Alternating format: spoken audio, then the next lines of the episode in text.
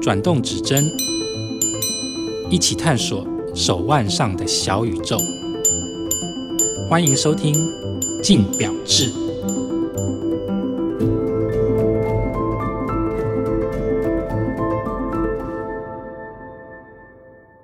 各位听众，大家好，欢迎收听由静好听与静周刊共同制作播出的节目《静表志》，我是主持人静周刊精品组记者 Chris。那在我身旁的话是资深的钟表媒体人 Titan。 Hello，大家好。好，我们今天要来聊的是一个，我觉得算是今年蛮明显的现象吧。我们今天来聊一下趋势好了。大家都知道啊，其实 COVID 疫情前几年爆发的时候啊，大型表展就全部都取消了，甚至在对更早之前，表展就有开始有一些松动，甚至就是开始分家的状况。那当陆续实体表展取消的时候，大家就一个声音跑出来是说。哎，大型表展是不是应该要废掉了？是不是未来没有表展这件事情的？不过有趣的点是，目前疫情离开了，那生活回归正常之后呢，表展陆陆续续回来，而且甚至有越做越多的是现象喷。发吧？喷发大喷发。那大喷发这件事情背后，它有什么原因让它这样子大喷发呢？我们今天就来跟泰坦好好聊聊这件事情。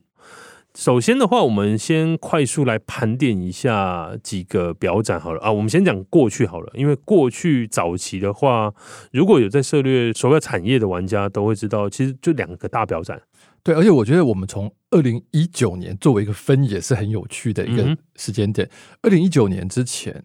大家熟知的，你说个别非常小型的私人的或者是区域性的表彰，我们就先不提。对就是巴手嘛。对，还有一个就是 SIHH。对，那时候叫 S H H，就是这两个表展大概就贯穿了那正年念对所有品牌都集中在那两个表展，没有在那个表展发表的东，基本上我们也不会特别看到了。对哦，还有啊，就是可能在一五到一七年，他们有试过办 Watch 神湾的，但是那个是属于比较销售型、区域型的嗯表展。我记得亚洲的话，在香港办了三年，那是一个比较特殊，但是三年后就没有啦。对对对对，所以以前的话，表明应该都有听过啊，就是两大表展，八首 S H 对 H，我们媒体最开最心、噩梦，最开心你的噩梦，最开心吗？你确定你最开 心没有？没有没有没有没有吗？最开心的噩梦，因为对开心哦，好了，因为在那个时候大概就是一网打尽，所有的表都会在现场看到，而且对是那种可能下半年他就先拿出来给你看。对，而且他真的是会很明确的告诉你说，我这个品牌今年要走的路线是什么。哦，他们的那个嗯其实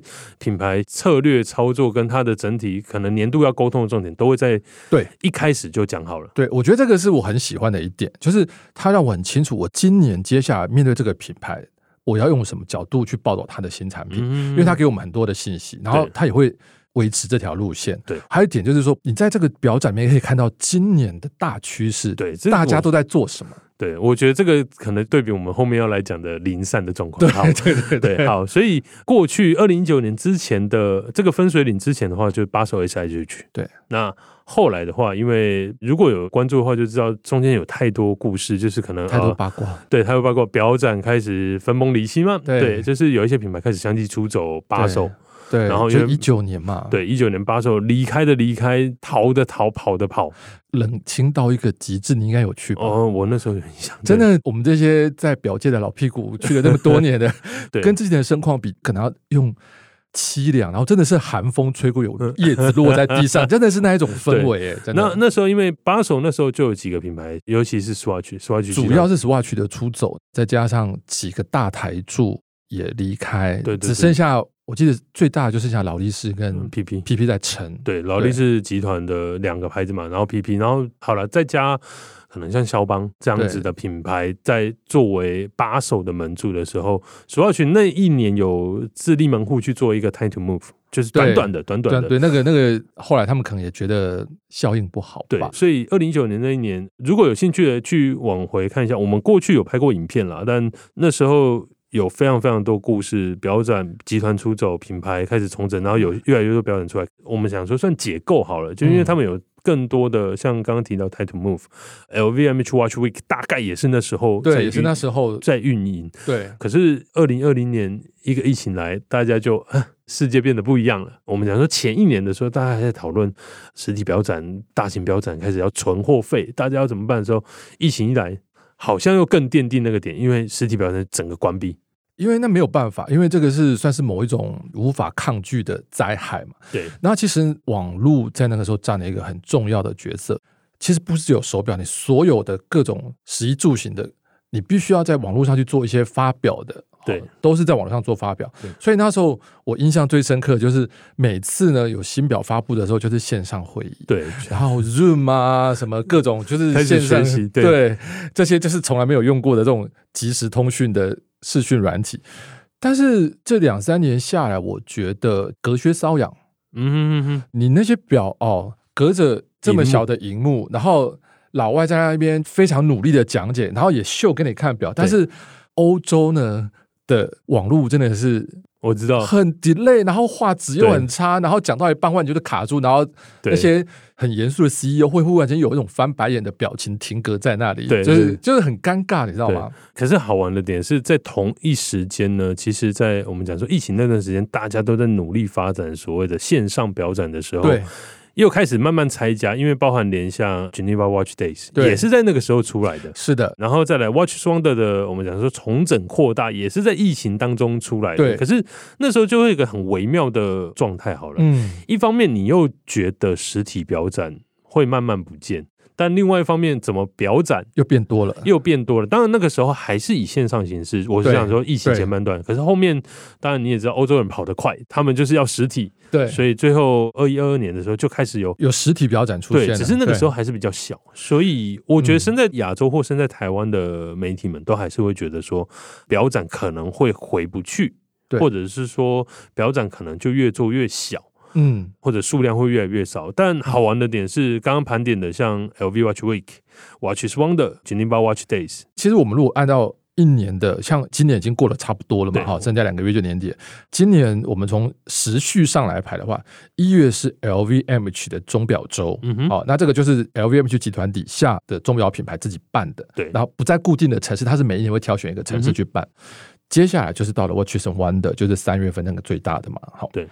接下来是八月份的日内瓦钟表周，对 Geneva Watch Days，然后九月份在中国大陆有一个 Watches and Wonder 的上海的表展，对小型的标准，那其实这个表展比较特别，它是 Watches and Wonder 为了中国市场，那时候其实大家已经半开放了，但是他们还是出不去的状况下，嗯嗯嗯所以他在那边拉到那边去办。对然后我可以讲一个八卦吗？啊，请说，请说， 因为其对实你二零二零年跟二零二一年的时候，你在这边办一个表展，我觉得是合理的。对，中国人他们因为护照的关系，或是国家政策的原因，他们就出不去嘛。对那二零二二年封城啊，嗯就是就是嗯更不可能让，所以那个上海市政府就不让他办。对，那今年疫情都已经开放了，然后大家也都去了瑞士的哦，我表记展，得记得没错的话，有听到 Watch is Wonder 已经有中国媒体有过去，没有，今年哦全部都已经完全过去，而且你知道今年三月份中国媒体去了多少人吗？嗯哼，破天荒的三百个名 额。以前他们邀请的是顶多八十个名额，一百个一百，他们去了三百个名额。吓到说不出话来，我也是吓到说不出来，然后我们的很多条件跟资源就被挤压。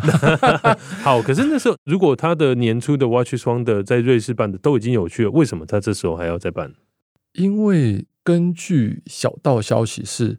，Watches and Wonder 在上海是跟一个 local 的媒体哦，一个很大的媒体平台签约，然后是由这个媒体平台他们来做主办方的。嗯哼，因为去年二零二二年没办法办，因为政策嘛，对，所以今年他们必须得把合约走 完，所以就必须要办。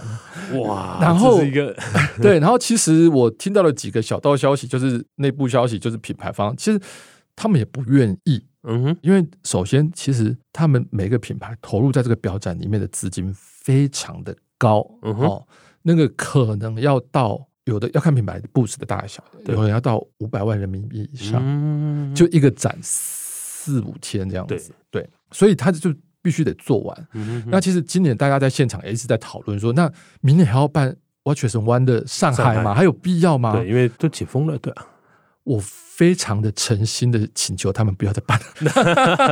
好，感谢你的小八卦对。好，我们刚刚还盘点到我要去时装的上哦，海还有对，然后最后一个比较大的就是杜拜的钟表周是在十一月，对，一年下来，你看，就我们这几个，从以前的两个到现在变成四五个，而而且且我们还没有算那种真的是比小型的，对小型的，像最近到了年底，不是很多拍卖行要在做拍卖预展啊，嗯小型的，就是展览都越来富越艺斯啊、嗯 Christie 啊这些都会办嘛。对，如果还要硬要再讲，还有两年一次的那个呃 Only Watch， Only Watch 拍卖也要来了。对，所以其实纵观下来一整年，跟表相关的大展小展，其实还真的是蛮多。对但是这时候我们就要回来思考，腕表本身它是一个快消品或是时尚品嘛，嗯这个是我会想要跟表展连接在一起的，嗯就是说你的数量跟频率这么高，那你是把这个商品当成是什么样的一个性质在看待？其实我们先回过来问一个点好了，因为刚刚讲的这些，我刚刚有提到，有一些是在疫情当中慢慢酝酿酝酿，从线上又走回来线下，使至今年整个又大喷发的时候，嗯，究竟为什么疫情之后表展又一次盛行呢？可以帮我们再统整一下它盛行的原因。这回到刚刚我提出那个问题，就是表展之于产品本身，你是把它当成快消品嗯哼，哦，时尚品，对还是我们从以前就接收到的信息？腕表它是有历史传承、嗯哼，有文化传承哦，是值得收藏的嗯这个样子的一个观念去看。那我觉得你刚刚提的问题就是说，表展跟表的一个产品对之间的关系。首先，我觉得表展是有必要性的存在的，因为表它不是衣服，它也不是汽车，表是一个很特殊的物件。对于我来讲，你必须要亲手去摸到它，你是必须要去试戴它，而且材质啊、戴上去的比例等等，它其实。跟一般的什么包包、衣服是差别很大的。第二个，它是一个高价的产品，对，你买一个 LV 的包，你可能花个十万块台币哦，你不用去试背，或是你就可以直接在网上下单。对但是当你要花十万块去买一只表的时候，你会觉得你不用试就想要去把它直接下单不吗？可，能，不可能，因为表有太多的细节在里面。是，所以我觉得表展是一定有必要性的存在，因为它其实不只是告诉消费者有今年要出什么新表，它也是经销商今年去看你这个品牌发展方向跟订货的一个很好的指标。对于我们媒体人来讲，是我去了解你这个品牌除了今年的趋势之外，我想要看看你在技术上，或是你在品牌的思路上有没有提升的一个指标。可所是以我觉得表展是蛮重要的。可是如果是这样子的话，其实我另外一个更想问的是说，因为表展对于媒体人来说，当然我们很 close 啊，对那或者是说对于这整个产业来说，嗯它是有必要存在。嗯可是那这样子对于表迷来说，它实质上面的影响是什么呢？我觉得表迷呢可以分几种。对于 VIP 表迷呢很重要，嗯哼，因为它是品牌的 VIP。那其实很多时候，对有一些新款，我们媒体都还没有看到，他们就已经看到了。他们是去真的是去消费，他们真的是去消费，而且他们这个消费的模式是这样：今年可能会有出几波的大表，他们会先拿到图片，嗯哼哼哼，然后哎表展了，我可以先给你看实表的 prototype。对，这些有时候甚至我们自己媒体是看不到的。是因为他可能在 launch 之前给我们媒体看到之前，他就已经卖光了。所以我觉得对于超级 VIP 的表迷是很重要的，因为你要花这么大一笔钱，然后去订这只表，你一定要看到实物。对那对于重度表迷来讲，好了，你不见得是大收藏家，你对于手表很有兴趣的，嗯我觉得表展的存在呢，会让大家有一种过年大拜拜的那种参与感。嗯哼，这个也是很重要的，因为它能保持表迷对于钟表的热情。那至于它能不能到现场看到，我觉得不见得那么重要。对就是它可能会透过我们，或是透过一些所谓那些 VIP 大佬的现场的一些分享分享，让他们能够及时收到的讯息。是好，那如果是平常对于手表没有什么太多兴趣，他哦，我只是看了一下的这一种表展，对他们来讲就是真的可有可无了。对可有可对无了。对可，是如果是这样子的话，那因为我们一开始有提到表展有越来越多的现象的时候，对品牌本身有什么影响呢？好，我们以集团来讲好了，就是现在其实你看到的这些表展哦，有两个趋势，一个是联合型的，就是各大品牌集团是混在一起办的；对，一种是以集团本身为单位去办的。对，我觉得我这样讲好了，就是我觉得以 LVMH 集团这个 Watch Week 呢，还有宝格丽发起的那个嗯哼日内瓦钟表周呢，对，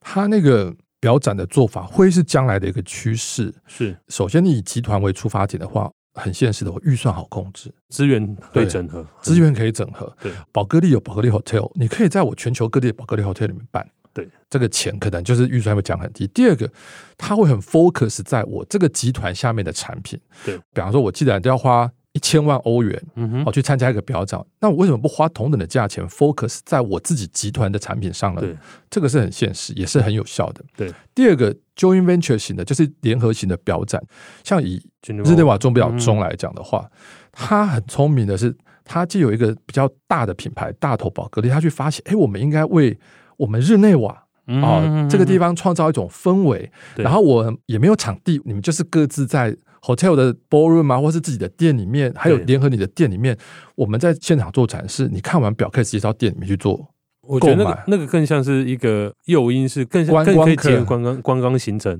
对，但是我觉得这个呢是蛮有趣的，因为嗯我觉得它背后的出发点虽然说还是很商业，但是它至少为这个城市带来了另外一个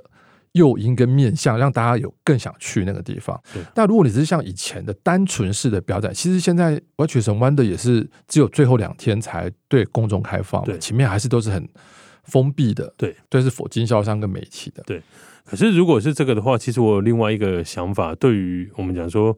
表展对于品牌的影响好了。其实回到刚刚一开始 Titan 有说嗯到的，我觉得对品牌来说，另外一个压力来自于它新品要怎么分配。这牵扯到你刚刚一开始提的很痛苦的点，呃我跟听众解释一下好了，就是变成说，因为你看现在表展这么多，那有一些品牌就是从头参与到尾，嗯可是这种时候，他们不可能把每一个标准啊，你说除非像 Watches Wonder 的嗯上海，嗯它可能是 Watches Wonder 的款式再搬到上海那边做展示。对可是有一些品牌，它不可能在参与表展的时候都用同一套新款，对所以它就会把它所有的新表都拆到每一个表展上面去做发表。对对，对可是这种时候，其实对于品牌本身来说，我有问过他们，有一些内部品牌人，他们是说，那个其实分配起来就是会有大小月，因为你不可能每一次都对很强，对，你是就会的很尴尬。因